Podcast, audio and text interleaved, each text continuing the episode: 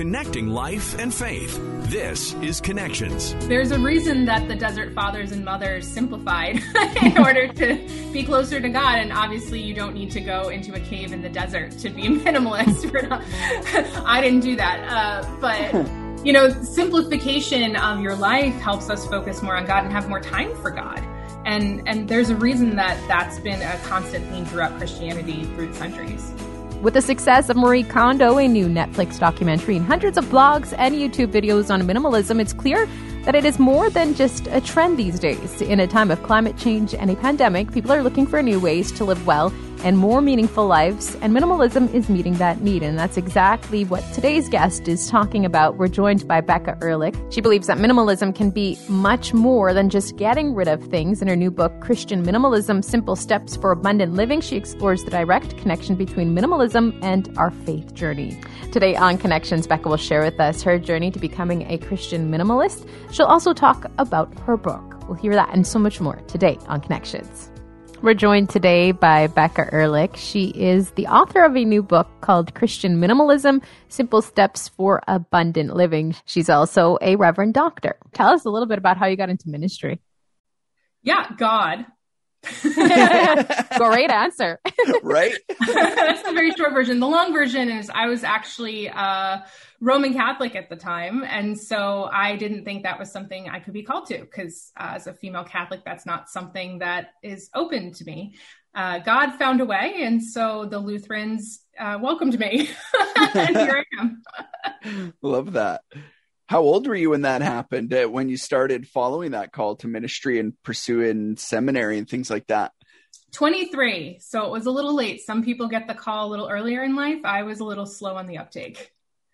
Uh, what's your experience uh, been like as a woman in ministry then? Yeah, it's been interesting. Um, Lutherans, the the Evangelical Lutheran Church in America specifically, ha- the predecessor bodies have been ordaining women uh, for about 50 years now, but that doesn't necessarily mean everyone is used to it yet. So, uh, my first two parish calls, I was the first called permanent female pastor. You are now also the author of a book Christian minimalism, simple yep. steps for abundant living. Kate, you got to lead us down the road um, where you started off your minimalism journey and what led you to want to be a minimalist. Yeah, so I was watching Netflix one day and it totally changed my life. No one expects to watch Netflix and have it change their life. but that's what happened to me. I watched the minimalism documentary by the minimalists. I had never heard of minimalism before or had any idea what it was, but I figured it was only an hour and 15 minutes. So why not? And I watched it and said, oh my gosh, I think God is calling me to live a minimalist lifestyle. And so my husband Will got home. I said, Will, you got to watch this documentary. And he said, uh. but he did finally watch it with me. And he said the same thing. He said, I, I think I hear God telling us to do this. And then I wanted to connect it to Christianity because a lot of it is what Jesus teaches and a lot of it fits into the gospel message. And I, I was looking around and doing some research and it didn't seem like anyone was doing that in great depth at the time. This was the end of 2017 and so i started writing about it on my blog and uh, thousands of people got really interested which was very cool and then i said you know what? It might it might be good to have a book so that you don't have to keep searching around my blog to find certain subjects right? And so that's how the book came about. So maybe for those of us that don't know what is minimalism and then what would you say christian minimalism is mm-hmm.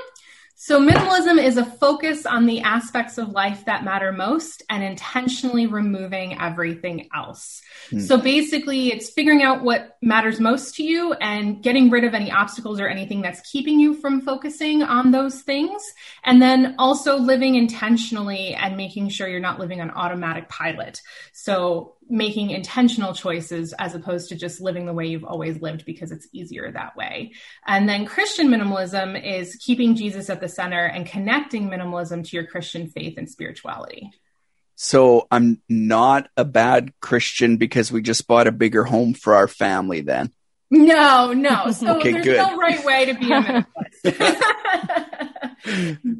No, think... there's there's a wide range of, of minimalists and Christian minimalists. There's people who uh, live out of a suitcase and that's their only possessions in life. And then there's people who you know own a house and have two kids and a dog and two cars and everything in between. How do you even get your mind into a place where you can do that? Yeah. One of the big things for me was finding my personal why obviously there's general wise like i don't want to have a ton of stuff around me. Mm-hmm. And it's not just about stuff right? It's about time commitments how we use our energy and resources. And so there's a lot of different reasons, but your personal why is what's going to keep you going. Because honestly, what they did and what I did, I did similar things. Um, it's not glamorous, it's a lot of work. And so, what keeps you going during it is knowing why you're doing it. Like, I want to get rid of all the stuff, or I want to pare down my my time obligations so that I can have more time with my family, for example. That would be a great why. So that's the thing you're going to hold on to while you're minimizing your life. So what I'm hearing from you though, it doesn't have to necessarily be stuff like you said. Um, I'm thinking of um, oh, what's that other Netflix show uh, where they're decluttering? Does this bring you joy? And they decide to get rid of it or not? But Marie Kondo, uh, yeah. yes, but there's a difference between that and what you're talking about when it becomes uh, when you talk about minimalism. Yes, it is. So uh, I would say Marie Kondo falls under the decluttering movement, which is all about stuff and getting rid of stuff, which is great. And that's a little part of minimalism, but it's minimalism is an all encompassing lifestyle where you're paring down everything in your life, not just the stuff, but as I said, time commitments, ener- things that suck your energy, uh, bad habits like getting sucked into social media. We've all been there, right? Uh, and and really culling down to what matters most, and then also living intentionally and figuring out what that looks like for your life going forward. So decluttering is kind of a one and done process. Like you get rid of all the stuff and you're like, okay, I'm done. But minimalism is about a, a constant journey. I guess in a situation like this, though, too, this is an opportunity to draw you closer to God because there are less distractions and more opportunity to sit there and to be in his company. Yeah, and that I mean there there's a reason that the desert fathers and mothers simplified in order to be closer to God and obviously you don't need to go into a cave in the desert to be a minimalist. Not, I didn't do that. Uh, but you know, simplification of your life helps us focus more on God and have more time for God and and there's a reason that that's been a constant theme throughout christianity through the centuries. You said something very interesting earlier on too like you, you believe that jesus was focused or centered around minimalism. Well you didn't say quite that but that's what i was taken away. How is jesus a minimalist? Yeah so if you think about it i mean he traveled with not much with him he narrowed down the the rules of life to two love god love your neighbor as yourself. He uh, he taught the disciples and us to focus on what matters most put god first. And so i truly believe jesus is a minimalist and that as jesus followers we should be following his example. Uh, as a christian minimalist how has this impacted your own faith journey? Yeah i have a lot more time for god I think what keeps everybody from spending time in prayer or really cultivating their relationship with God is that they're so busy. Uh, but when you start culling down your life and focusing on what matters most and putting Jesus at the center, you're like, oh, like I'm supposed to put Jesus first. Jesus isn't like, oh, when I have time, maybe I'll spend five minutes, you know? Yeah. And so I spend a lot more time reading the Bible and praying and doing devotions. And so that's really great that I've managed to make space for that in a way that I didn't have before. What about uh, your husband? How's this journey been for him? You mentioned him early on at the start of your journey. Yeah, it's been great. Uh, finding out ways to be on this minimalist journey together has been really interesting. I think sometimes we make different decisions on how we want to live as Christian minimalists, and that's okay.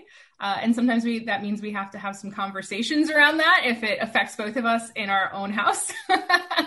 so uh, you know, people always ask me like, "Oh, how? What if you want to do the minimalist thing, but the people you live with may not?" And one of the things is having open communication about it and minimizing your own space usually helps them realize what a difference it makes to live as a minimalist and uh, culling down their own lives. Uh, I always tell people do not minimize someone else's stuff. It never ends well. Don't do that. but open communication and leading by example is, is a big thing. Now, tell us a little bit about the book, what people can expect. Yeah. So it's basically, well, first of all, it's minimal, it's short. So nice. So you don't have to worry about reading a tome. It's very, it's very quick to read, but at the same time, it's very thought provoking and it'll re- help you rethink how maybe you've been living your life in ways you can minimize your life in a way that makes sense for you. As I said you know minimalism there's no right way to live as a christian minimalist. And so finding ways to incorporate aspects of minimalism in your life is really important. So the book has both practical aspects but also the why of why this is important and why it's important to live counterculturally to consumer culture. You also have a reading plan available for this as well. Tell us a little bit about that yeah, so it's on the YouVersion Bible app, so Y O U version. Uh, if you just search Bible in the App Store, it's the first one that comes up, and it looks like a Bible. uh, it's a great app, but they uh, they have reading plans, and I wrote a reading plan based on the book. And so, if you're wanting to dip your toe, but you don't want to fully jump into the Christian minimalism world yet, that might be a great way to check it out. I like that. That's maybe might start my mornings with that for the next little while. And see, there's always this pull like um i don't know for a lot of christians i think they experience the same thing. You've got this pull of uh, for lack of better word the world. Like you need more stuff to be happy right? And you need to do more things and you need to always be busy. But then yeah when i look at the life of jesus there's this pull in the other direction like no come and rest kind of invitation right? Definitely yeah. And that's the thing. I mean when you embark on a countercultural journey, you're going to have to be prepared that there's going to be moments where you feel the pull to how you were living previously. But we don't do it alone, right? Jesus has our back and is helping us and leading us on the journey. What about those at your church? Do they know your story? Do they know that you're a Christian minimalist? And if so, what are their thoughts? Yeah, so actually, I work in a bishop's office currently. So I have 114 congregations in one place and then uh, over 100 in another place. So uh, wow. most of yeah, keeps me busy. Uh, but they they all know that I do this type of work, and I actually incorporate it in my work uh, at the bishop's office because I talk a lot about stewardship and how we use our God given resources, and so it kind of flows into one another a lot of times. Oh, has there been any like big surprises or eye opening moments for you on the journey? Yeah, one of the things I was surprised about was how emotional it is to call down your life. no one really warns you about that, but we are so attached to stuff and time commitments and things that aren't serving us well, even though we know we'll be better off without them. And so it's just an interesting moment to think about why did I accumulate you know these time commitments or stuff or bad habits in the first place and how will i get rid of these so that i can live the life god is calling me to live? So it's it's a much more emotional and personal journey than i think i was expecting. Really this pandemic has given us the opportunity to look at all of the above. Yes yeah. We have this unique opportunity now as we come out of the pandemic to really start with a clean slate if we want to. A lot of us had to live more minimally, uh, whether we liked it or not, right? and so we have the ability to either go back to the way we lived before or use this opportunity to to turn around and, and try something new and maybe maybe live more minimally. Did this journey like did it have an effect on elect you electronically social media consumption or media consumption in general and different things like that yeah, I definitely spend less time on social media. Not because social media is bad. I was just in some bad habits where I would be scrolling through, you know, my Facebook newsfeed or Instagram or whatever, and then I'd look at the clock and an hour had gone by, and I didn't want, you know, time to just go away from me like that in the same way. So I'm much more intentional about how much time I spend on social media and also how much time I spend watching TV. Uh, it's really easy, especially with the the streaming networks. it's really easy to get sucked in and binge watch because they're made that way, right? The next episode starts right after you're done with the first one, so you might be like, "Oh, I'm going to bed after this." Oh, wait, it's starting, and then you get sucked in. So finding ways to make sure that I'm not falling into bad habits around media use, so that I can use my time more wisely. That's definitely a difficult one for many out there. Yep, definitely. we we all struggle with that, right? What have you been hearing from people that have picked up the book and started this journey themselves? Yeah, most people have not, they thought it was going to be like a decluttering book, most people. And then they start reading it and they're like, oh, this is like a whole lifestyle thing and it's about putting God first. And I'm like, yeah, that's what it's about. I've been telling you, you know. um, but it, it's a much more holistic, overarching process than I think people expect. But it's it's a good thing, and I think it'll help people simplify their lives a little bit more and focus more on God. Um, you also went on a year long shopping fast in the midst of all this. How do you do that? Was that including groceries and whatnot? Yes. Well, so I had a list of things that I was allowed to buy throughout the year because you still have to buy things to survive, right? So, like, obviously, I could buy food, I could buy medications, I could buy toiletries, but only when I ran out. I could replace something as long as I got rid of the worn out or broken thing. So, there were, I had an approved list, if you will, but it was a lot easier than I expected in some ways because we need a lot less than we think we do.